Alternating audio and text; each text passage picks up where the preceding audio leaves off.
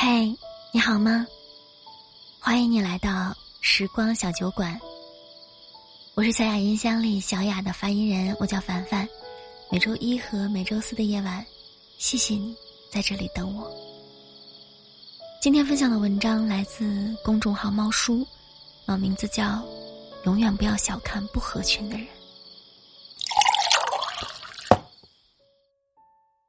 有一个老朋友，因为工作的关系找到了我，真的是很久没有见了。我感觉他好像消失了很多年。我点开他的头像，才发现他已经关掉了自己的朋友圈。这让我感到很奇怪，因为在我的印象里，他可不是这样一个人。那时候，他刚毕业工作，年少的他。看到别人有房有车，迫切的渴望成为老板圈子里的一员。于是他开始四处的让人拉自己进群，然后添加颇有实力的大佬们。我看他那段时间忙得不亦乐乎的，几乎每天刷朋友圈都能看到他在给别人点赞。我曾经想善意的提醒他，圈子不是靠点赞和共有。来强融的，对吧？但是我还是忍住了。我想，这个道理他终究自己会懂的。那个时候，他处处交友，讨好别人，每周至少有三天的时间在奔波各种的饭局和派对。其他人开跑车，他就坐公交。其他人在饭桌上谈业务，他就负责陪笑。这样的生活看似丰盛，又很热闹，实则是陷入了一种真正的困境。廉价的抱团取暖，并没有从根本上解决他的人生困境，反而让他陷于了一种表面的繁荣，逃避了很多现实的问题。到了最后，他才发现，自己以为自己四海皆有，其实可怜到一个圈子都没有。所有人与他都是点赞之交，他为此还失去了自己真正的朋友。于是呢，他换掉了他的工作，去了一座新的城市，开始新事业。从此以后，那些毫无价值的聚会，他再也没有参加过了。他的人生也开始一点一点的变好了起来。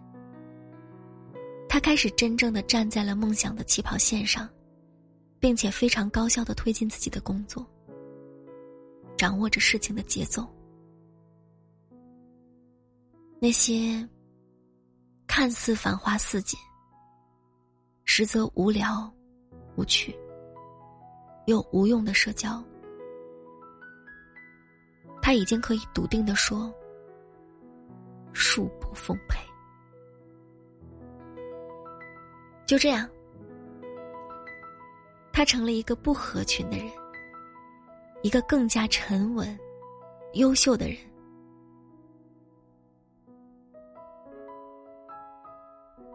这么多年，我得出了一个经验，那就是。真正聪明的人，不会陷于无效的社交，也不会和消耗他们的任何人和事过多的纠缠。他们往往看起来我行我素，喜欢独处，不在意别人的眼光和评价，甚至冷漠的不近人情。因为独处的人没有自卑感，不需要。觥筹交错的热闹，或是来自他人的评价，来满足自尊和安全感。价值和实力都在自我独处中修炼和建造。每一个不合群的人，喜爱静静沉思的人，走在路上神态镇定安稳的人。他沉默的时候，脑袋里边就有别的主见。不要去追一匹马，用追马的时间去种草，待到春暖花开的时候，就会有一匹骏马任你挑选。不要去巴结一个人，用暂时没有朋友的时间，去提升自己的能力。待到时机成熟的时候，就会有一众的朋友与你同行。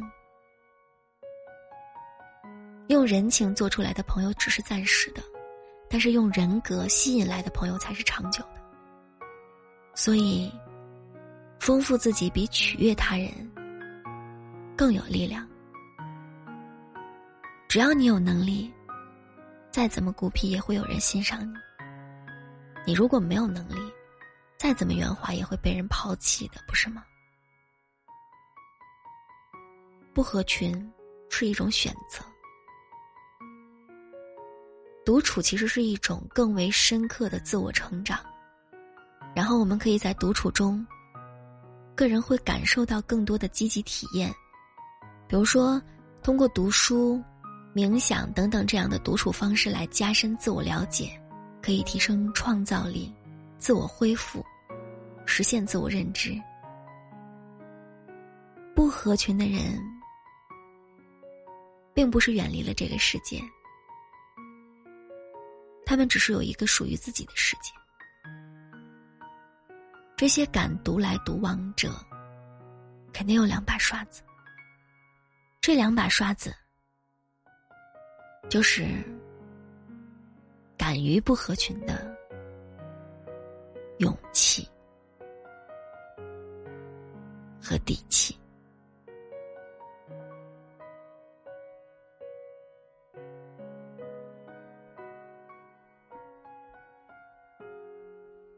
好啦，今天的节目就是这样喽。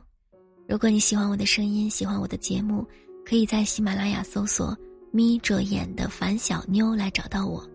当然，也可以点击专辑上方的订阅按钮，这样呢就可以一直的收到节目的最新动态了。祝你晚安，好梦。